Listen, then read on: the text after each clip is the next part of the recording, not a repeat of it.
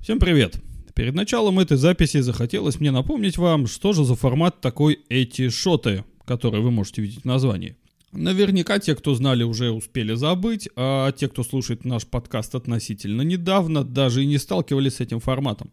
Итак, шоты — это то, что мы записываем на конференциях. То есть то, чего у нас уже не было примерно год.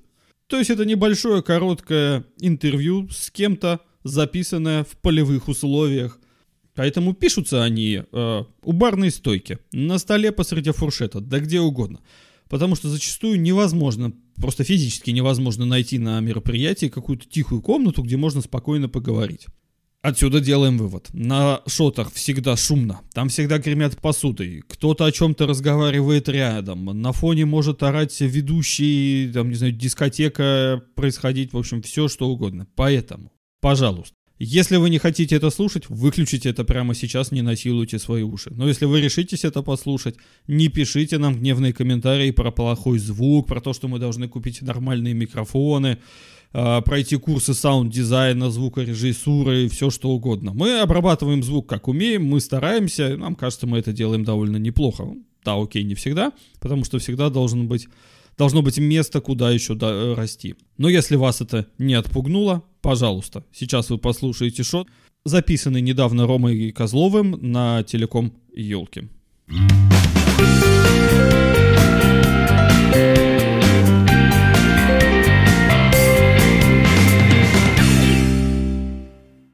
Итак, коллеги, с вами Линкмиап, меня зовут Козлов Роман, я сегодня на телеком «Елки», и э, пытаюсь пообщаться с Андреем Парамоновым, который работает э, в Камтеке. И все верно, да. Да, и э, мне на самом деле Андрей очень э, импонирует как инженер. Я слежу за его YouTube каналом э, Шапочки из фольги. Мне реально радует слушать его в машине. Периодически я так послушиваю. Вот, э, и в целом э, конференции по Wi-Fi, у которых не очень у нас в России много, и вообще Wi-Fi комьюнити у нас достаточно в России небольшое, а, Андрей является достаточно известным членом этого самого комьюнити. Выступления на конференциях «Беседа» а, разных годов, а, ну и так далее. В общем, хотелось бы с, с Андреем пообщаться, как вы думаете, почему? По Wi-Fi, естественно. Ура! Вот, Андрей изъявил желание рассказать что-нибудь про Wi-Fi комьюнити. Ну и, возможно, что-нибудь интересное мы сегодня попробуем вытянуть из Андрея. Итак, Андрей, давай тебе слово, можешь представиться. Да, спасибо большое. Добрый день. Как говорится обычно, Каспер в таких случаях доброго времени суток, дорогие друзья. Вот, а, большое спасибо, Роман, за приятные такие слова. На самом деле, с определенного момента у каждого уважающего себя человека включается синдром самозванца, наверное, потому что про тебя начинают говорить очень приятные вещи, а ты никогда себя таким не считаешь и знаешь, что минимум 100 человек лучше тебя во всем стопроцентно найдутся. Поэтому огромное спасибо, очень приятно, все такое. А разговор про комьюнити у нас всегда примерно одинаковый. Разговор про комьюнити все время э, натыкается на редкое желание членов нашего дорогого комьюнити информацией, собственно, делиться. Потому что, как я сказал, количество инженеров, которые делают просто фантастические вещи, оно, ну, достаточно большое. Возможно, по меркам а, какого-нибудь телеграм-канала, телеграм-конференции НТВРК знаменитого, там у нас, конечно, а, в чатике злого беспроводника и меньше людей, там всего каких-то 700 человек, но а, многие из этих людей очень и очень высоко развитые инженеры, так скажем, и задачи решают очень сильно нетривиальные, и каждый раз, натыкаясь на таких людей, которые пытаются рассказать не только про то, что, э, так скажем, сделали хорошо, но и про то, что сделали плохо, вот это вот самое важное, чего, мне кажется, не хватает нашему сообществу, э, умение, наверное, даже не так. Мы очень любим рассказывать про то, когда получилось, когда все, получилось все хорошо. И это синдром самозванца в других людях только развивает, потому что все видят только положительные примеры. Я пришел и сделал стадион. Я пришел и в одиночку отсервейл склад. У меня все так замечательно. А ты потом пытаешься в каком-нибудь проекте разрыть а, проблемы, появившиеся из-за... Мне бы хотелось бы купить точки по цене Ubiquiti, но чтобы работали как Cisco. А, и такой... И как а, ну, наверное, как Руиджи тоже, да. Вот, а, и после того, как ты с этими проблемами бегаешь и не можешь их решить, и факапишь э, раз за разом какой-нибудь сравнительно легкий по меркам того, про что рассказывает на Хабре проект, а начинаешь задумываться, настолько ли ты хорош, насколько те самые люди, которые пишут статьи. Дело в том, что ошибаться это правильно, и ошибаться не стоит бояться. И мне кажется, а, моя, как правильно сказать, моя любимая, наверное, черта в инженерах, когда инженеры не боятся быть неправыми, потому что, во-первых, на то и есть комьюнити, чтобы поправить, на то и есть комьюнити, чтобы, так сказать, указать на ошибку. Если ты зайдешь на любой форум и напишешь решение, ты не привлечешь к себе внимание. Но если ты а, напишешь с большой самоуверенностью заведомо неверное решение, вот тогда-то решение настоящее на тебя и посыпется. Прилетит. Да, поэтому тебе прилетит со всех сторон, и все будут стараться тебя исправить. Поэтому, наверное, такое поведение, как целенаправленно иногда в чем-то ошибаться, чтобы привлечь внимание более развитых специалистов, чтобы они тебе подсказали, это, наверное, тоже психологическая уловка такая, которая в комьюнити будет полезно, да. Тогда, Андрей, у меня тогда вопрос, раз мы начали про комьюнити, ага. а, тогда насколько у нас а, комьюнити по Wi-Fi токсично? Просто, ну, например, я участвую в нескольких других комьюнитях, помимо там злого беспроводника, а, и наши комьюнити зачастую, мягко говоря, особенно для новичков, ага. весьма жестоки. Вот, как дела обстоят э, в комьюнити по Wi-Fi? Первое, что встречает тебя в телеграм-канале, посвященном беспроводным сетям, это здоровенный список литературы на гиптхабе, после которого никто не уйдет без необходимого минимума. Этого необходимого минимума вполне достаточно, чтобы токсичность, так сказать, полностью исключить. А возможно и ту проблему, с которой ты пришел. Поэтому мы не стесняемся делиться информацией, она вся в открытом доступе. Огромное спасибо Леониду Тиканову, который собрал это все в единый здоровенный архив – ты можешь просто туда заглянуть, получить массу, так сказать, информации за обе щеки, и, возможно, проблема-то сама и устранится. А вот уже если на основании этого проблема никуда не ушла, то тогда, конечно, я вот не единожды встречал э, просто случайных залетевших людей. Ну, конечно, когда задают вопрос, какой мне роутер выбрать домой, первый ответ будет самый красивый, который подходит по бюджету. Это будет самый правильный ответ, да? Но как только человек начинает задавать правильные вопросы, просто не получится ответить ему как-то токсично и так далее и тому подобное, потому что ему хочется помочь. Он уже проделал домашнюю работу. Так что, мне кажется, главный залог успеха правильного построенного комьюнити ты туда свою домашнюю работу приносишь, оно тебе в ответ помогает что-то развить. Если на какой-то из сторон проблемы, тогда комьюнити действительно э, хотелось бы это самое комьюнити где-то все-таки подправить и что-то изменить. Понятно. Ну, а, например, новички, которые не собираются читать наши мануалы и задают странные вопросы. Самый красивый и по бюджету. Ну, это самый красивый для дома, понятно. Ну, а представь, вот, э, ведь наверняка я просто постоянно за каналом канал не читаю, я так периодически его почитываю. Э, бывают э, ситуации, когда люди с таким же вопросом приходят и говорят, мне нужно развернуть Wi-Fi в офисе. Отлично. И вот э, точно так же, ничего читать не, не собираются, хотят нажать две кнопки, заплатить там какое-то количество денег, и чтобы стало все хорошо и прекрасно. Традиционный ответ, который, в принципе, выработался годами на такое, наймите инженера. Если у вас нет своей головы и вы не хотите ее а, заводить, купите чужую. Правильно. А если все-таки сопротивляется?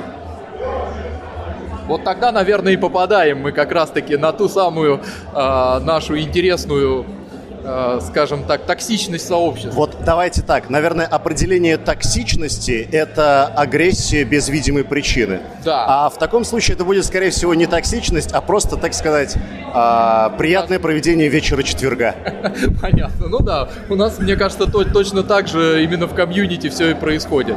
Когда думаю, человеку да. несколько раз э, закинули именно какие-то ссылки, объяснили, попытались на инженерном языке, он не понимает, ну и тогда уже, естественно, пошел в разнос.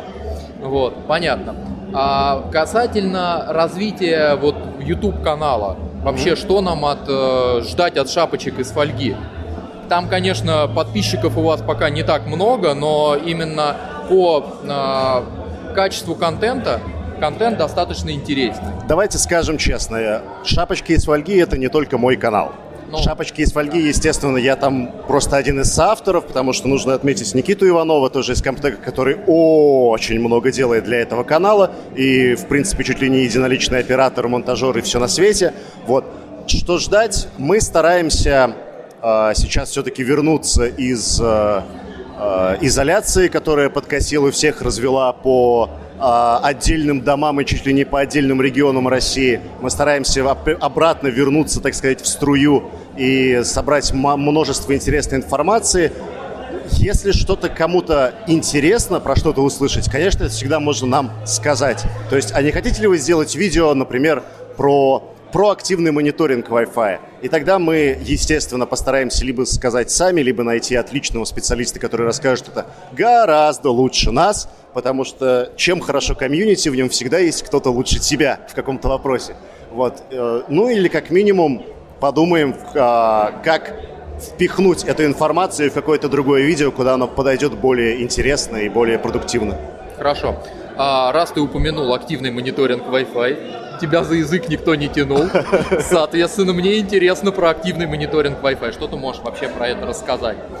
Ага, хорошо. Итак, первое, что мы делаем, когда настраиваем беспроводную сеть, когда это хорошая беспроводная сеть, а не просто две точки доступа, раскиданные по а, арендованным двум комнатам в каком-то торговом центре. Это мы стараемся как-то привести ее в рабочее состояние. Обычно в этом нам помогает, естественно, контроллер. Вот, мы не просто втыкаем бездумно какие-то настройки, мы выполняем радиообследование, мы в соответствии с этим ограничиваем контроллер в его э, фантазиях на тему того, как должна работать сеть, но когда мы смотрим на контроллер и, соответственно, на ту информацию, которую собирают точки доступа и сообщают ее на контроллер, мы видим меньше половины сети, потому что, как я люблю говорить, сеть без клиентов работает идеально, все проблемы в сети всегда от клиентов, и если мониторить не клиентов, то сеть практически всегда работает нормально. То, что вы можете отловить с контроллера, это минимум.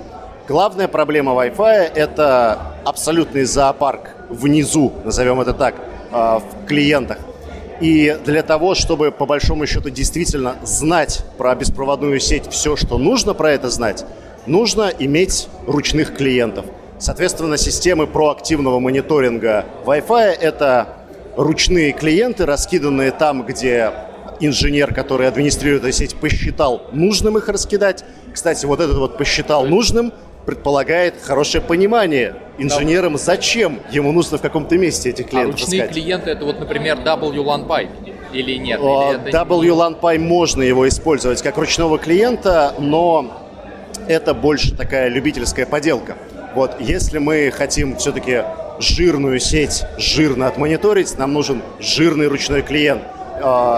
У Cisco есть сенсоры для DNA, у Aruba есть свои решения – у Seven Signal есть, собственно, вся компания, выстроенная на, этих решениях и, собственно, подготовке этих решений. Кстати, не во всем я с ней согласен, но в целом отлично. Есть NetBeans, есть тот же самый WNPy, на котором можно Viper запустить и а на, запихнуть его в графану. это актуально получается, если вот мы, например, запускаем какого-то клиента, угу. который заведомо будет гораздо лучше, чем какой-то ну, не самый лучший смартфон или не самая лучшая TSD-шка.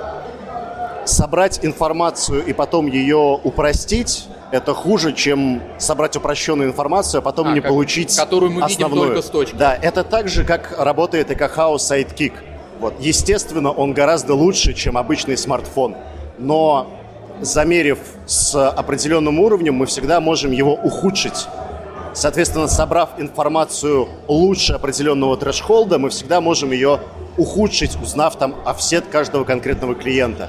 Соответственно, после того, как мы нашими хорошими клиентами сеть посмотрели, мы можем вручную ухудшить ситуацию логически, назовем это так, и уже делать выводы на основании этого. Но, кстати, самое замечательное, например, тот же самый Seven Signal, просто я с ним чуть больше работал, чем со всеми остальными решениями. У них есть приложение, Готовое. которое ставится на клиентское устройство, и уж точнее его клиентскому устройству не приблизится ничто. Вот, вот вам и... А, просто пикап-файлы, просто сборка Wi-Fi кадров. Это, это точечные это, средства, когда ты знаешь, что искать. Потому что если ты по каждой... Ну, Суть проактивного мониторинга в том, что он мониторит всегда. Смысла собирать пикап каждый день, 24 на 7, каждую секунду просто нет. Потому что пикап нужен будет, когда ты уже локализуешь неисправность сравнительно например, вокруг одного сенсора, потому что на этом сенсоре показатели SLA вышли за рамки допустимого, и уже это когда живой инженер живыми руками берет, значит, за мягкое подбрюшье живой пищащий эфир, вот тогда-то ему пикап и понадобится. Понятно, то есть по факту э, вот эти системы, они э, заранее, ну, примерно э, оборудованы разными паттернами того, что происходит, и по ним можно ну, примерно понять, что вот что искать. Совершенно верно. Это первая линия техподдержки, То которая это... будет тебе говорить перезагрузить роутер, а после того, как не справится, переведет на более высокого и оптимизированного для своей задачи специалиста. Вот ну, и все. то есть по факту, которая просигнализирует, что здесь есть проблема. Совершенно верно. Вот. Понятно. А насколько это вообще вот э, это специализированное решение дорого? Дорого понятие растяжимое, как мы знаем. Ну, То понятно. есть э, ну, Опять смотри, же, пойдем по для примеру. Некоторых, для некоторых дорого Ubiquiti, для некоторых дорого. Для Безусловно. некоторых недорого Рукус. Конечно. Вот. вот. А, соответственно... Мне, мне кажется, обычно в таких вопросах любят мерить э, в iPad. Хорошо. В среднем я терпеть не могу мерить Wi-Fi площадью, потому что он так не работает, но mm-hmm. э, примерим примерно вообще еще хуже, упростим до количества. Среднем на 4 точки доступа понадобится один сенсор, который стоит как точка доступа. В зависимости от бюджета вы сможете найти примерное подходящее решение, э, подходящее по стоимости к своим точкам доступа. Вот и все. На, насколько сеть без сенсоров хуже, чем сеть с сенсорами? Ну, то есть, например, смотри, пришел заказчик, угу. а, сказал, вот постройте мне Wi-Fi сеть. Ты ему Wi-Fi сеть построил, отладил, вроде как все хорошо, все нормально, и сказал пока. Угу. Вот. Ну, сенсоры, естественно, не поставил. Угу. Вот, потому что как бы это доп. затраты там и вот это вот все прочее. Насколько сеть вот хуже реально, насколько это uh, best practices для построения сетей? Во-первых, сеть хуже или лучше, ну, понятно, в зависимости да. от того, как ты ее построил. Угу. Это зависит от того инженера, который прикладывал к этому свои руки или что-то другое, в зависимости от качества получившейся сети. Вот. А, во-вторых, это зависит от критичности сети для заказчика. Если заказчик э, расценивает Wi-Fi как просто еще один способ выпустить сотрудников в интернет, то, возможно, ему проактивный мониторинг и не понадобится, потому что основная прелесть и недостаток при этом Wi-Fi это то, что он всегда работает. Да. К сожалению, он заработает всегда, даже если ты все сделаешь неправильно. Поэтому, если особой задачи на его использование и нет, возможно, они и не понадобятся. И разницы от э, закупили сенсоры или не закупили сенсоры заказчик-то и не увидит, потому что он и так за этой сетью особо не смотрел. Но если это критически важная сеть, э, простой, который приводит к реальным затратам, тогда человеку просто стоит предположить, что он потеряет в случае суточного простой сети, когда ну, взмыленный понятно. инженер будет бегать с аудитом и пытаться сервей час за часом. Стандартная да. история с деньгами. Абсолютно То есть верно. привязываемся к деньгам и, соответственно, считаем, что будет ли нам выгодно потратиться на там хорошего инженера, который будет это все строить, Совершенно на верно. хорошее оборудование, и там, допустим, на те же самые системы активного мониторинга. Верно, потому что сенсоры не добавят ни единого мегабита пропускной способности. Ну, очевидно. Они просто позволят вовремя узнать, куда они теряются. Позволят быстрее решить, так Абсолютно верно. Понятно. А насколько реально такие сенсоры сделать самому? И вообще, насколько эта задача сложна? Здесь я ступаю на тонкую грань Именно. того малого а, этого зазорчика, где я смогу смело сказать. Ну, то есть есть же у нас э, различные решения, там, связанные на OpenVRT. Есть э, костыли с различными роутерами, которые там на основе пикап-файлов что-то собирают, и, соответственно, есть даже, э, вот не помню название, вот встречал как-то системы, которые позволяют это все схавать и угу. какую-то выхлоп выдать наружу. Я даже больше скажу, есть уже такая очень ну, самописная в хорошем смысле этого слова система, над которой сейчас работает Антон Винокуров из компании WNM. Угу. Потому что он, по сути, тоже сам решает эту задачу с нуля. А, коротко, если хочешь собрать свой сенсор, это одноплатник, хороший а, Wi-Fi адаптер и Viperf. И, Достаточно хорошая антенна. Ну, нет, антенны бы я оставил встроенные в USB Wi-Fi адаптер, потому что это будет более репрезентативно в этом случае. А, да? типа клиенты у нас всегда с не да, очень хорошими да, антеннами. Да, да, да, да. Вот, потому что обычные USB-свистки, они имеют чуть больше э, коэффициент усиления, чем сотовые телефоны. Уже этого зазора будет достаточно, чтобы собрать уже достаточно много, но еще недостаточно для того, чтобы это было мало. Вот. И, э, в принципе, затраты на построение своего сенсора – это одноплатник, на котором запустится Viper и в который воткнется какой-нибудь Comfast 912. Готово. Понятно. Тут Сенсор больше есть. вопрос именно в оставшейся части. Да, как ты дальше... это все дело интерпретируешь? Абсолютно верно. Дальше Насколько как это быстро? все закрутить, какие все-таки правильно трэш-холды выставить, потому что э, вот именно определение, когда паниковать и требует квалификации инженера, который будет знать, что вот это нормально, а вот это уже паника. И почему иногда высокий airtime это неплохо, и почему иногда низкий уровень сигнала это тоже неплохо, и так далее, и тому подобное. Понятно. А расскажи, пожалуйста, как у вас э, в Комтеке, вот, ну, например, стандартно, я вот клиент, mm-hmm. пришел к вам в Комтек, хочу Wi-Fi. Mm-hmm. Вот там, например, не знаю, у меня склад, не склад, я хочу Wi-Fi. Вот расскажите про свою работу, как вы к этому подходите, какие там, например, шаги вы проходите с клиентом там до, до того, как с ним заключились, там, как общаетесь и так далее, потому что я думаю, это много кому будет интересно. Для себя я выработал достаточно простую аббревиатуру, которая позволяет ничего не забыть, когда ты занимаешься Wi-Fi сетью. Она звучит как ходор. Хотелки, объект, дизайн, оптимизация, результат. Ага. Мы просто проходим по ходору, выясняя все нюансы, которые мы можем выяснить в процессе, и в итоге получается работоспособный Wi-Fi. Понятно. А насколько, вот, например, предварительное общение с клиентом у вас глубокое? Зависит от клиента, зависит от его требовательности к сети, но чем больше он сможет рассказать, хотя бы в словесной форме, что он хочет от Wi-Fi увидеть и получить, чем больше ответов на наши достаточно простые вопросы, потому что мы проделали большую работу по тому, как вот эти сложные инженерные термины вытащить из простого человеческого вопроса. А можешь, например, пример привести? Хорошо, мы не спрашиваем, будете ли вы разворачивать Voice over Wi-Fi. Мы спрашиваем, для чего вы будете использовать сеть, расскажите своими словами. Мы не спрашиваем, э, сейчас я постараюсь как-то это выкрутить мы не стараемся спросить, опять же, сколько конкретно мегабит SLA на каждого клиента мы должны заложить. Это нереально. Да, мы спрашиваем, какими приложениями вы будете пользоваться, как обычно работают сотрудники.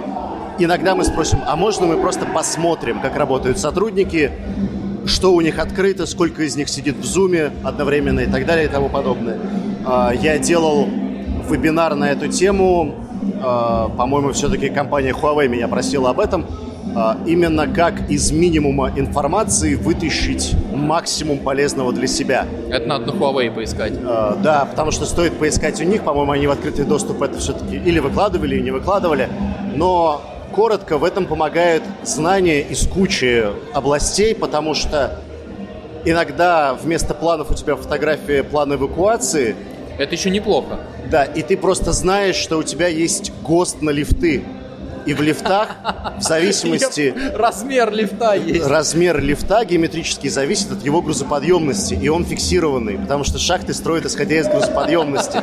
Ты просто идешь в ГОСТ, находишь, что кабина шириной 7,4 метра готова. Ты можешь выставить масштаб. Класс.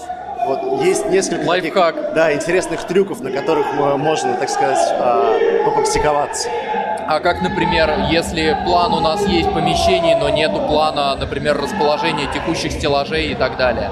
Нарисовать а, самому? И рисовать, ну, то есть ехать, смотреть, рисовать К самому. сожалению, так, да. Потому что Wi-Fi не существует в Без, э, отдельности от объекта. Он всегда на объекте. И по-хорошему приехать туда всегда нужно. Нельзя его спланировать, ни разу не увидев, что там происходит на самом деле. А не будет ли вот этот, например, приезд клиенту, вот приехали мы, посмотрели, провели работу, аудит, там померили еще, может быть, даже сайт-сервей сделали, пока раз приехали на место туда. А потом такие, окей, сейчас мы посчитаем, посчитали клиенту это выложил, он такой, «А, ни- ничего себе, ребят, а, пока, я пойду там Асусов куплю, там, три. Каждый сам себе злобный Буратино, и от такой ситуации не застрахован никто. А, Лично для себя я просто не рискую давать советы в той ситуации, когда я знаю, что клиент вряд ли прислушается. Вот. И мне гораздо более, а, наверное, не так. Я как инженер не готов ставить свое имя под проектом, в котором не уверен сам. Поэтому мне в таком случае клиенту проще сказать, ну хорошо, я не расстраиваюсь, когда я проделал определенную работу по дизайну, а клиент решил ей не пользоваться. В любом случае, я сделал все, что мог. Даже если он пойдет к другому интегратору, возьмет мой план и принесет ему, он уже не будет страдать. Ну а я да. без него точно не пропаду. Ну, то есть идея вин-вин. Да, на самом деле любой дизайн – это практика инженера.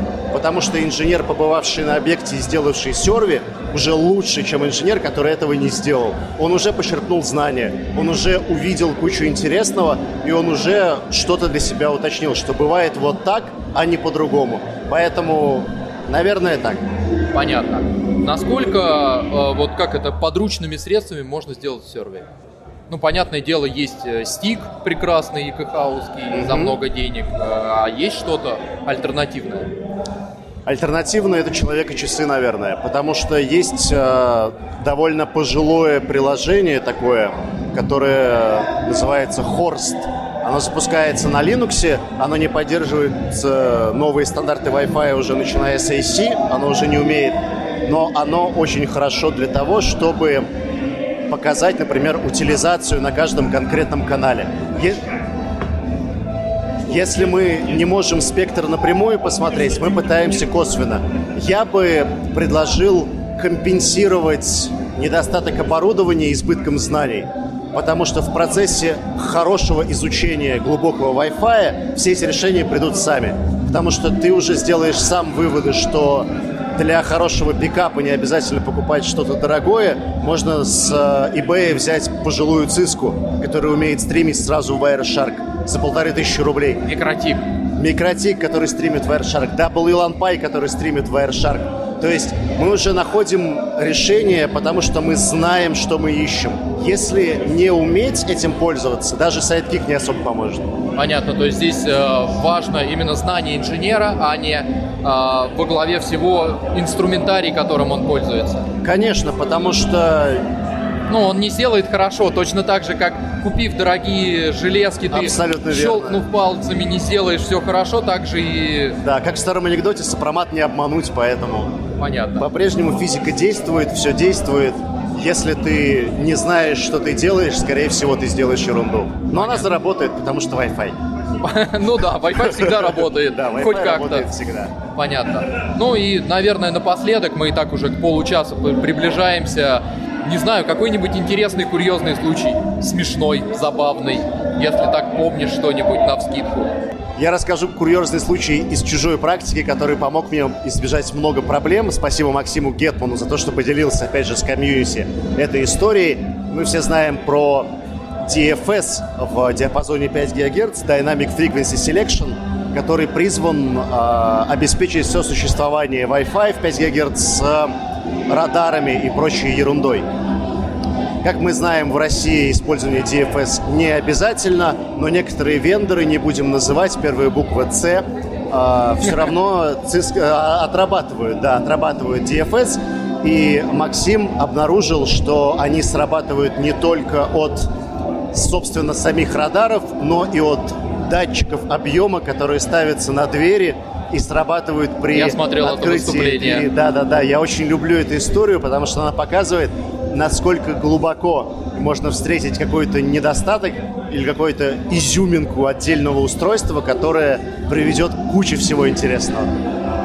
С ума сойти. То есть, по сути, люди двери открывали и в И этот точки момент... разбегались по всем остальным каналам, потому что они убегали от этого сенсора. Да, и, соответственно, не все клиенты поддерживают 802.11h, который призван утянуть клиентов за точкой доступа, которая пошла на другой канал. Но, в общем, приводилось это к спонтанным, абсолютно никак не детерминированным отвалом клиентов от сети. Класс. В общем, Максим Красиво. молодец, что это нашел. А все почему? Потому что Максим эксперт успехов в Да. изучении я, я. Максим, Максима тоже слушал, смотрел. Да, да, он большой А, молодец. Недавно был э, летом Cisco про Wi-Fi там целую неделю, и Максима там в конце тоже позвали. Ну, я бы звал Максима на любые мероприятия, связанные с Wi-Fi, потому что у нас не так много в России экспертов, всего пять, и трое из них в том самом вендоре на букву «С». Вот. Мгм. А И один из них- Два, один из них Максим Гетман, а из оставшихся и второй это Леонид Тиканов, который бывший мой коллега сейчас в Яндексе. Понятно. Вот. Ну, наверное, на этом заканчиваем. Как раз вот 30 минут у нас Отлично. тут ю- ю- этот э, iPhone отмерил. Вот. Всем спасибо, что были с нами. Вот. Подписывайтесь на канал Шапочки из фольги. Огромное спасибо, А, да, Подписывайтесь э, на канал э, Злого Беспроводника и на чат Злого Беспроводника. Это, наверное, одно из немногих мест, где можно пообщаться про Wi-Fi. Вот, э, так, от- достаточно адекватно, и там Где много экспертов. придется общаться про Wi-Fi. Придется, да, там заставят без этого. Вот, э, смотрите все эти вещи. Ну, естественно, на LinkMeUp тоже, но я думаю, вы и так именно оттуда нас и слышите. А, Так, всем спасибо, всем пока. Всем счастливо, успехов в изучении Wi-Fi.